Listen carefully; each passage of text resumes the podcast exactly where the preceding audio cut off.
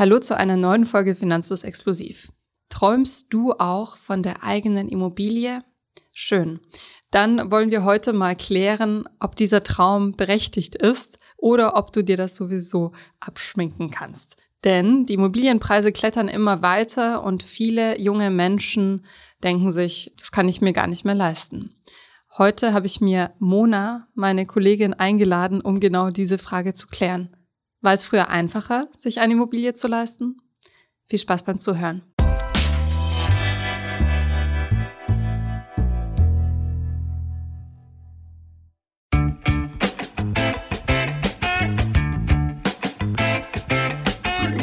Es ist leicht gesagt, dass die Immobilienpreise immer weiter klettern. Wir wollen es euch mal anschaulich machen.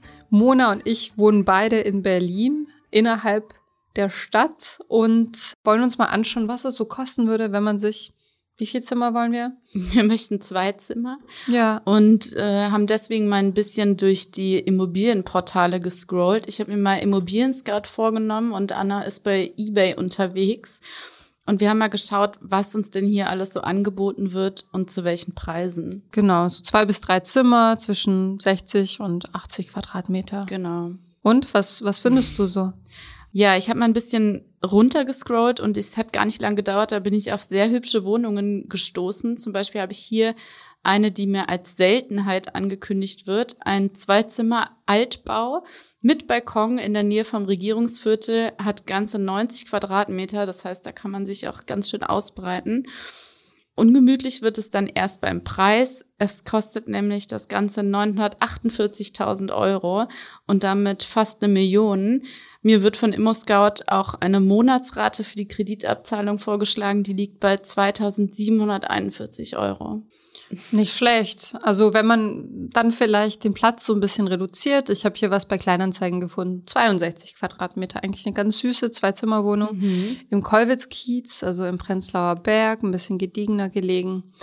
Liegt für 62 Quadratmeter bei 449.000 Euro. Ich könnte mir das nicht leisten. Ich mir auch nicht, definitiv nicht. Wo du sagst, ein bisschen kleiner, ein bisschen kleiner habe ich auch geschaut, in der Hoffnung, vielleicht was günstigeres zu finden. Bin dann auf eine Zwei-Zimmer-Wohnung gestoßen, die 74 Quadratmeter hat. 74,5 Quadratmeter. Und der Kaufpreis ist nicht gesunken. Er liegt jetzt bei einer Million und ein paar zerquetschen. Das sind ungefähr 5.750 Euro, die ich mal weggelassen habe. Das heißt, wir sind hier noch teurer geworden. Dafür wird mir gesagt, es ist eine 1A-Lage von Berlin Mitte. Aber leisten, äh, ja, können sie es, glaube ich, die wenigsten. Ich habe aber ein Schnäppchen gefunden hier. Echt? Ich bin gerade überrascht. Und zwar eine vermietete, naja, da muss man zehn Jahre warten, aber eine vermietete Dreizimmerwohnung im Wedding, im Bezirk Mitte, mit Sanierungsbedarf. Ach, das ja. ist wahrscheinlich der kleine Haken, aber ich schau mal rein. ja, hübsch, ich sehe es auf deinem Bildschirm. Also sieht wahnsinnig schick aus. Also das Bad hat ganz massive Feuchtigkeitsschäden und ähm, sieht eigentlich eher aus wie so eine Werkhalle. Also ja, sieht schlimmer aus als mein Keller, muss ich ehrlich sagen. Okay, und das kriegt man für schlappe 220.000 Euro, 76 Quadratmeter und wie gesagt, äh, zehn Jahre ähm, Kündigungsschutz für die, für die Mieter, die noch ah, drin ja. sind. Ja, das wäre doch was. Ja, auch nicht so gut. ganz. Ich habe noch einen Neubau, eine Neubauwohnung gefunden, auch in der Stadtmitte mit einer gemeinschaftlichen Dachterrasse. Sieht ganz schön luxuriös aus. Deswegen dachte ich mir auch schon, dass es vielleicht äh, nicht das Superschnäppchen werden würde. Im Vergleich zu der vorherigen ist sie tatsächlich etwas günstiger. Wir sind jetzt bei knapp 900.000 Euro und wir haben sogar drei Zimmer und 81 Quadratmeter Wohnfläche. Auch das für den Durchschnittsbürger wohl kaum finanzierbar. Ja, nicht. Also hier, ich kann noch mal die geschätzte Monatsrate sagen von ImmoScout. Die ist geschätzt und wahrscheinlich auch ziemlich optimistisch geschätzt, denn es ist ein Immobilienportal. Ähm, sie liegt bei 2.599 Euro im Monat. Hm. Und auf 81 Quadratmetern kann man jetzt auch nicht zu fünft wohnen oder so. Nicht unbedingt. Ich habe aber jetzt noch mal überlegt. Also wenn es in der Großstadt zu teuer ist, klar, vielleicht ist es auf dem Land ja günstiger. Und ich habe was gefunden. Schau mal, zwei Zimmerwohnung, Altbau, renoviert in Belletage in der Nähe von einem See in Woltersdorf. Belle Etage. Ja, Belle Etage. Klingt ganz schön. Ach, das ist der Ort. Ach so. Und kostet 189.000 für 60 Quadratmeter. Ein bisschen klein, ein bisschen eng. Das klingt aber ganz gut. Aber das wäre doch noch erschwinglich. Ihr seht, die Bandbreite ist groß. Wir haben absichtlich ein paar provokative Beispiele rausgepickt. Denn ihr habt es alle bestimmt schon mal mitbekommen, dass die Immobilienpreise kräftig angezogen haben. Und das ist nicht nur in Berlin so. Genau, es erscheint uns ja häufig so, als hätten unsere Eltern oder Generationen vor uns es so viel einfacher gehabt, sich Eigentum anzuschaffen, ein kleines Haus zu kaufen oder eine Wohnung, wenn es auch ähm, vielleicht nicht mitten in der Stadt ist, aber es schien alles machbar. Und inzwischen sind solche Träume von der eigenen Immobilie ja weit entfernt für viele Leute. Wir wollten aber mal schauen, stimmt es denn wirklich, dass es damals einfacher war oder erscheint uns das nur so? Denn gleichzeitig sind ja auch die Löhne gestiegen und die Inflation hat kräftig angezogen seit damals. Und deswegen haben wir mal verglichen, genauer zwischen 1990 in etwa und dem Jahr 2020, also eine Spanne von 30 Jahren, und geschaut, was sich in dieser Zeit so getan hat. Kommen wir zunächst mal zu den Kaufpreisen. Wir haben ja gerade schon anekdotisch einzelne Anzeigen vorgelesen. Und es ist tatsächlich so, dass die Kaufpreise Rekorde erreicht haben in den letzten Jahren. 1990 äh, hat ein durchschnittliches Reihenhäuschen in Deutschland noch 206.000 Euro gekostet. Wie viel waren es 2020, Mona? 2020 waren es dann schon 470.000 Euro, das heißt fast eine halbe Million. Und die Steigerung beträgt ganze 130 Prozent. Also es ist um mehr als das Doppelte gestiegen. Für diejenigen unter euch, die wie Mona und ich auch schon zu Zeiten der D-Mark Jugendliche bzw. junge Erwachsene waren, das ist über eine Million Mark, die man jetzt für ein Reihenhäuschen ausgeben muss. Für mich äh, zeigt das nochmal, wie massiv die Preise angestiegen sind. Genau, und das sind wie gesagt Durchschnittspreise. Also es gibt natürlich Regionen, da sind sie weniger stark gestiegen. Es gibt aber auch welche, wie jetzt eine Innenstadtlage, wo die Preise natürlich weit höher liegen und ich für ein Reihenhäuschen auch mehr zahle oder für eine Eigentumswohnung. Du hast es auch auf den Quadratmeter umgerechnet. Also damals, 1990, war das so, dass der Quadratmeter Eigentumswohnung im Schnitt 2026 Euro gekostet hat. Und heute sind es knapp 5000 Euro. Das heißt, mhm. knapp 150 Prozent mehr. Genau. Und die Zahlen hast du von einem unabhängigen Analysehaus. Genau, das nennt sich Bulwin Gesa und das vergleicht Immobilienpreise oder erstellt Marktberichte, die ähm, genau objektiv sind. Also die Zahlen stammen jetzt nicht von ImmoScout oder so. Ich glaube, dann sehen sie auch anders aus. Das heißt, unter diesem Gesichtspunkt ist es tatsächlich schwieriger heute, sich eine Immobilie zu leisten als früher, wenn man rein auf den Kaufpreis schaut. Genau, es scheint erstmal so. Ein Aspekt, den man nicht vergessen darf, ist, dass natürlich nicht nur die Wohnungs- und Häuserpreise angestiegen sind. Wir haben eine Inflation, das heißt auch Güterpreise haben zugelegt. Das heißt, wir zahlen heute auch für Lebensmittel, für die Kugel Eis, die immer für Inflationserklärungen hergenommen wird, für Miete, Benzin und Co sehr viel mehr als noch vor 30 Jahren, also teils 50 Prozent mehr.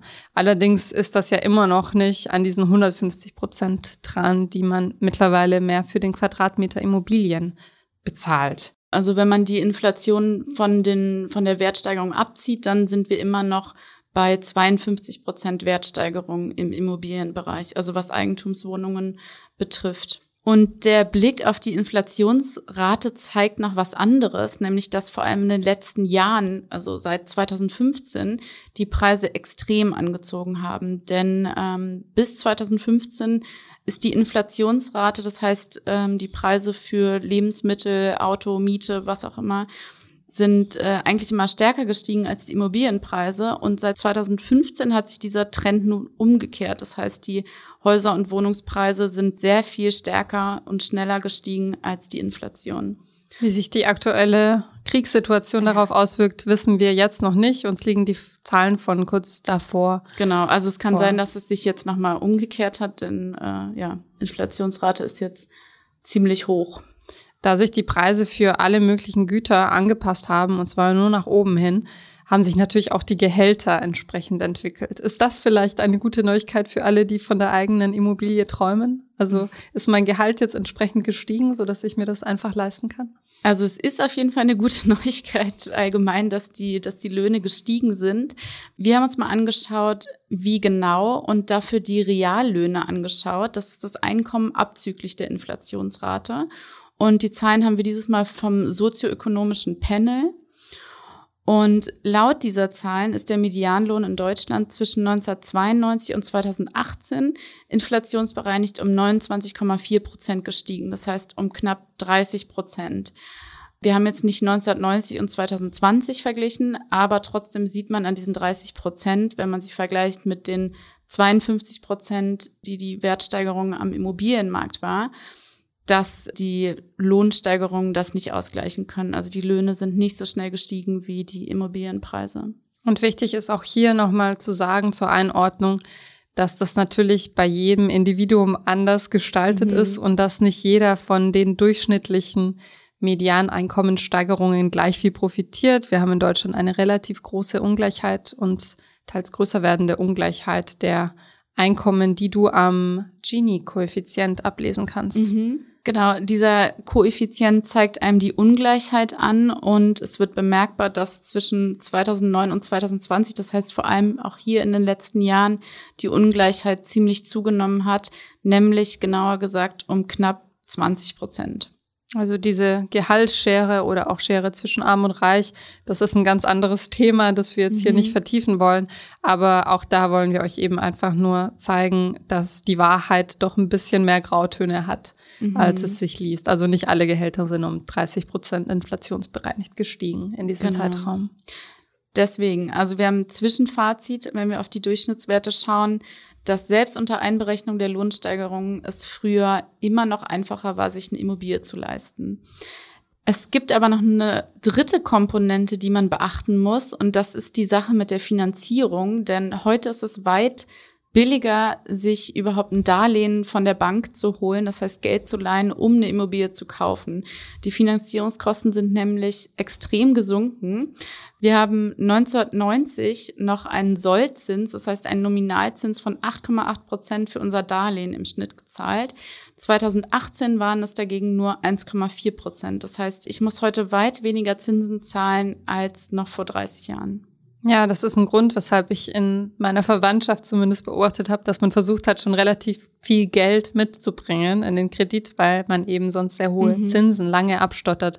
Und heutzutage ist ja eher das Gegenteil der Fall. Genau. Teilweise finanzieren Menschen ihre Wohnung voll mhm. fremd und ähm, das bringen ich auch, kaum Eigenkapital. Ja, echt häufig gehört in letzter Zeit, dass Leute das machen. Genau, also auch das kann sich jetzt natürlich ändern. Wir wissen nicht, wie, dies, wie sich die Zinsen ähm, infolge des Krieges und des jetzigen Zustands verändern werden, aber ja, sie waren zuletzt eben sehr, sehr niedrig. Und ich habe hier auch noch mal eine Prozentzahl. Also sie waren 2018 84 Prozent niedriger als in den 1990ern. Das ist ein ganz schöner Batzen. Ja. Du hast es auch verdeutlicht mit einer Rechnung, mit einer Beispielrechnung. Und zwar, wenn man sich einen Immobilienwert von 200.000 Euro finanzieren wollte, wie hat sich da die monatliche Kreditrate ausgewirkt? Äh, ja, wir haben uns angeschaut, wie es gewesen wäre, wenn ich jetzt zehn Jahre gebraucht hätte, um die abzubezahlen. Und ja, mit diesen Darlehenszinsen von damals hätte ich im Monat eine Kreditrate von 2500 Euro gehabt. Auf zehn Jahre hochgerechnet sind das allein 100.000 Euro nur für die Zinsen. Und dann haben wir mal geschaut, wie es mit den Zinsen von 2018 gewesen wäre, auch bei zehn Jahren Laufzeit und einem Kaufpreis von 200.000 Euro. Und da hätte die Rate nur bei 1800 Euro monatlich gelegen und ich hätte insgesamt Zinsen in Höhe von nur 14.400 Euro gezahlt. Das heißt 86.000 Euro weniger an Zinsen. Das heißt, äh, hier ein ganz klares Nein, es ist nicht schwerer geworden, ähm, zumindest wenn man die Kreditkonditionen äh, ganz separat betrachtet, mhm. was natürlich die vorigen Punkte nicht nichtig macht, aber das gleicht zumindest so ein bisschen was aus von den hohen Preisen. Allerdings auch das hängt wieder vom jeweiligen Fall ab. Auch das mhm. ist nicht mhm. schwarz und weiß. Natürlich hängt es davon ab, ähm, wie kreditwürdig ihr seid, welche Art von Kredit euch angeboten wird von der Bank welche Art von Immobilie und in welcher Lage ihr kaufen möchtet. Genau. Eine andere Art der Kosten beim Immobilienerwerb ist allerdings angestiegen. Also da gibt es schlechte Neuigkeiten. Das sind die Kaufnebenkosten. Das heißt beispielsweise die Kosten, die ich dem, die ich für den Makler ausgebe oder für den Notar, der mir den Kauf beglaubigen muss, dann auch die Kosten für den Grundbucheintrag oder auch die Grunderwerbsteuer. Denn da müssen wir heute ein bisschen tiefer oder eigentlich ziemlich viel tiefer in die Tasche greifen. Nicht unbedingt, weil jetzt der Makler mehr Geld verlangt oder der Notar, sondern eher, weil diese Kaufnebenkosten eben prozentual auf den Kaufpreis angerechnet werden. Und sie betragen normalerweise 10 bis 15 Prozent vom Preis der Immobilie. Und dann ist es nun mal so, je höher der Kaufpreis ist, desto höher sind eben auch die Kaufnebenkosten. Es gibt allerdings auch regionale Unterschiede. Seit den 2000ern wurde in vielen Regionen bzw. Bundesländern die Grunderwerbsteuer erhöht und die macht eben einen Teil der Nebenkosten aus. Bis 1983 war das noch universell. Das heißt, jeder Immobilienkäufer in Deutschland hat den gleichen Steuersatz von zwei Prozent bezahlt. 1998 waren das dann 3,5 Prozent. Und seit 2006 kann, wie gesagt, jedes Bundesland selbst diese Grundsteuer setzen. Und die haben davon auch Gebrauch gemacht. Und außer Bayern und Sachsen haben eigentlich alle Bundesländer in Deutschland die Grunderwerbsteuer angehoben.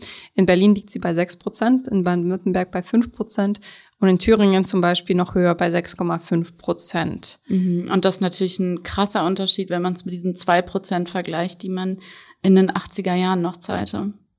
Man muss dazu sagen, dass Käufer inzwischen für Immobilien weniger für den Makler zahlen. Es gibt eine Regelung seit 2020, dass sich der Verkäufer einer Immobilie und der neue Käufer diese Provision für den Makler untereinander teilen müssen. Denn vorher war es so, dass der Käufer diese Provision komplett gezahlt hat und der Verkäufer überhaupt nichts. Das heißt, das ist eine kleine Entlastung. Unterm Strich ist es also so, dass die Konditionen der Kaufnebenkosten sich für euch verschlechtert haben. Denn im bundesweiten Durchschnitt sind die Kaufnebenkosten sehr stark angestiegen in den letzten Jahren. Genau, und um ein Darlehen von der Bank zu bekommen, haben wir eben schon mal kurz angeschnitten, muss man immer oder meistens eine Eigenkapitalquote mitbringen und die sollte um die 20 Prozent mindestens ähm, betragen, also vom Kaufpreis. Das heißt, wenn ich jetzt einen Kaufpreis von 500.000 Euro habe, statt, sagen wir, 200.000 Euro, dann muss ich allein schon für dieses Eigenkapital rund 150.000 Euro aufbringen. Und das ist schon mal eine Hürde, auch wenn es vielleicht ähm, ja nicht unbedingt schwieriger geworden ist, eine Immobilie zu finanzieren, aber ich muss eben von Anfang an mehr auf der hohen Kante haben und mehr freies Vermögen, um äh, überhaupt ein Darlehen zu bekommen. Weil die Kaufnebenkosten eben so hoch angewachsen sind. Und dadurch hat eben trotz dieser ähm, günstigen Kreditverfügbarkeit nicht jeder die Möglichkeit, sich die Wunschimmobilie zu finanzieren. Genau. Man sieht es auch daran, wenn man sich mal anschaut, was jüngere Leute, ich sage jetzt mal unter 30-Jährige so verdienen. Und dafür haben wir uns eine Studie des IW Köln von 2018 angeguckt. Und die bestverdienenden unter 30-Jährigen kamen in dieser Studie auf ein Nettovermögen, auf ein Haushaltsnettovermögen von 71.000 Euro. Mehr als 20 Prozent der Befragten hatten allerdings überhaupt keine Ersparnisse, sondern waren sogar verschuldet. Das heißt, der Anteil derjenigen, die sich eine 500.000 Euro Immobilie leisten können oder könnten, indem sie überhaupt erst den Kredit dafür bekommen, ist sehr gering. Ja, außer man erbt oder ähnliches. Mhm. Sonst muss man vielleicht sogar noch BAföG abbezahlen oder ähnliche Verpflichtungen. Allerdings wirfst du hier auch noch mal ein Licht auf einen Aspekt, den man vielleicht oft schnell vergisst, dass vielleicht auch wir einfach etwas anspruchsvoller geworden sind. Also vielleicht, wir haben ja vorhin schon die schicken Wohnungen zitiert und wir hätten keine mhm. Lust gehabt, diesen Keller zu renovieren. also sind wir einfach zu wählerisch? Ja, also es hat auf jeden Fall was damit zu tun. Die Ansprüche sind gestiegen, zumindest auch wieder hier im Durchschnitt. Man kann es ein bisschen ablesen an der Verteilung der Wohnfläche in Deutschland. Denn früher haben wir sehr viel kleiner gewohnt als heute. Wir haben uns seit 1990 flächenmäßig um 34 Prozent vergrößert, also eigentlich um eine ganze Menge. Das heißt, ähm, vor 30 Jahren lebten Menschen in Deutschland im Durchschnitt auf 34,8 Quadratmetern und 2019 waren es dann knapp 48 Quadratmeter pro Person.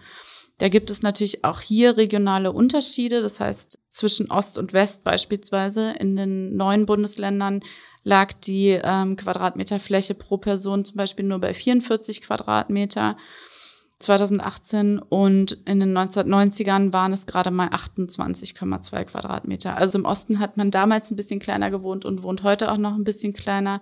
Aber es wird eben deutlich, dass unsere Ansprüche gestiegen sind. Also wir verlangen auch ein bisschen mehr für unser Geld. Ich kann mir vorstellen, dass es aber in Großstädten, also wir wohnen beide in Berlin, dass es vielleicht sogar ein bisschen rückläufig ist, einfach wegen der Wohnungsknappheit und weil es so teuer wird, dass man sich gar nicht mehr die Fläche leisten kann, auf der man gerne, gerne wohnen würde. Mhm, da bist du ganz richtig mit deiner Vermutung, denn tatsächlich, äh, wenn man mal von Durchschnittswerten weggeht und auf Ballungszentren guckt, wie Berlin, Innenstädte, dann äh, stagnieren dort die Zahlen, also die Wohnfläche stagniert und es wird sich nicht mehr großartig vergrößert seit 2010, also seit diese rapiden Preisanstiege eigentlich begonnen haben. Das ist ja ein ziemlich ernüchterndes Fazit, das wir jetzt ziehen müssen. Oder nehme ich das falsch wahr? Also es ist tatsächlich auf vielen Ebenen schwieriger geworden. ja, es ist schwieriger geworden, teilweise die Finanzierung einfacher. Ähm, aber wir zahlen eben mehr, wir müssen mehr aufbringen, um überhaupt ähm, uns die Möglichkeit geben zu können, so eine Wohnung zu finanzieren. Wie viele Menschen in Deutschland wohnen denn überhaupt in Wohneigentum? Es sind jetzt aktuell in Gesamtdeutschland 46 Prozent. Und wenn man diese Zahl mit 1990 vergleicht, dann ist es doch ein erstaunliches Ergebnis, denn damals lag der Anteil an Eigentümern nur bei 39 Prozent. Es gibt also heute sogar mehr Immobilienbesitzer als damals. Mhm. Und auch da hast du die Zahl für Berlin rausgesucht. 17,4 Prozent sind genau. es hier. Also sehr, sehr viel geringer. Was man sich auch denken kann. Und äh, wenn man sich die Preise, die wir vorhin zitiert haben, so anschaut, wird das vielleicht mhm. auch äh, sich weiter in diese Richtung entwickeln, was aber natürlich auch an der Demografie in Berlin liegen könnte. Ja, Demografie ist ein ganz gutes Stichwort. Denn ähm, wenn man auf die Zahl guckt, also auf das Alter schaut, äh, in dem Menschen früher ihre erste Immobilie gekauft haben und wann sie heute ihre erste Immobilie kaufen, dann fällt schon auf, ähm, früher ging es offenbar schneller, beziehungsweise man konnte sich es früher leisten. Denn mit 37 Jahren hatte der durchschnittliche Deutsche damals die erste Immobilie gekauft. Heute ist der durchschnittliche Käufer oder die Käuferin 49 Jahre alt. Das heißt sehr viel älter. Und ja, wie ist es eigentlich nicht unbedingt überraschend, denn die Preise sind höher. Und ähm, ja, aber man muss auch dazu sagen, dass es in den 1990er Jahren eben noch ich sag mal, stabilere Erwerbsbiografien gab. Das hatte ich an einer Stelle gelesen. Also dass du eben vielleicht auch eher bereit warst, ein Familienleben direkt zu führen. Du hattest vielleicht früher einen Job, hast deine Ausbildung abgeschlossen, muss, hast vielleicht nicht unbedingt auf Work-Life-Balance geschaut oder nochmal ein Thailand-Jahr eingelegt und ein Sabbatical hier und dann nochmal umgeplant. Also ich kann mir auch vorstellen, dass es damit zu tun hat. Work-Life-Balance ist schuld. genau, diese Work-Life-Balance.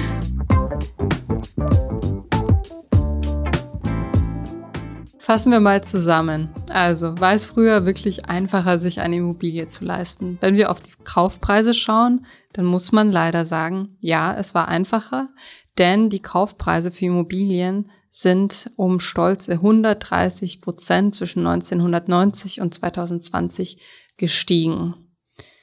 Wie sieht's mit den Gehältern aus? Genau, das konnten auch die Löhne nicht auffangen, denn die sind zwischen 1990 und 2020 um 29,4 Prozent nach Inflation gestiegen. Also etwa 20 Prozent schwächer als die Kaufpreise für Eigentumswohnungen und Häuser. Die gute Nachricht ist, dass es heute günstigere Finanzierungsmöglichkeiten gibt. Ihr zahlt also weniger Zinsen auf euer Darlehen. Der Wermutstropfen dabei ist aber, dass die Kaufnebenkosten angestiegen sind, und zwar bundesweit. Bedenken muss man dabei auch, dass unsere Ansprüche eben gewachsen sind mit den Jahren. Das heißt, wir verlangen heute ein bisschen mehr für unser Geld, wohnen größer und ja, wollen eben auf weniger verzichten oder uns weniger einschränken. Insgesamt muss man aber schon festhalten, dass ja es eben sehr viel schwieriger heute ist, überhaupt die Eigenkapitalquote hinzukriegen bei der Immobilienfinanzierung. Und das macht das Ganze, glaube ich, so schwierig, denn man muss viel auf der hohen Kante haben. Und dadurch ist es insgesamt, würde ich sagen, schon schwieriger im Durchschnitt, muss man dazu sagen. Denn natürlich ist nicht jede Region gleich und es ist auch nicht jedes Haus und jede Wohnung gleich. Es gibt Städte und Provinzen und Landstriche in Deutschland, in denen sind die Preise gesunken, in denen ist es sogar einfacher geworden. Und es gibt eben solche, in denen sind sie gestiegen. Angebot und Nachfrage haben halt doch auch noch einen Einfluss. Ja, und da eine Prognose zu wagen, ähm, traue ich mir nicht zu, was da wie steigen wird. Denn äh, ja, wie es mit Immobilien immer ist oder mit Preisprognosen, wenn wir vor 30 Jahren gewusst hätten, wie die Preise heute aussehen, dann hätten, glaube ich, unsere Eltern und anderen Verwandten eher zugeschlagen. Deswegen ähm, werft eurer Familie jetzt nicht vor, dass sie damals eine Wohnung hätten kaufen sollen in Berlin an der Ostsee oder sonst wo. Denn ähm, ja, es ist eben wirklich schwer vorhersehbar. Genau. Uns würde interessieren, welche Erfahrungen ihr mit Immobilien gemacht habt. Und ich werde auch in einer unserer nächsten Folgen mit der Community sprechen und kurze Interviews genau zu diesem Thema führen.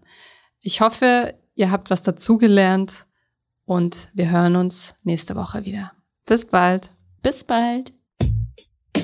Ich hoffe, diese Podcast-Folge hat dir gefallen und du hast was dazugelernt. Wenn ja, dann erzähl doch gerne auch deinen Freunden und Bekannten vom Finanzfluss Podcast, die sich für das Thema finanzielle Bildung interessieren oder interessieren sollten.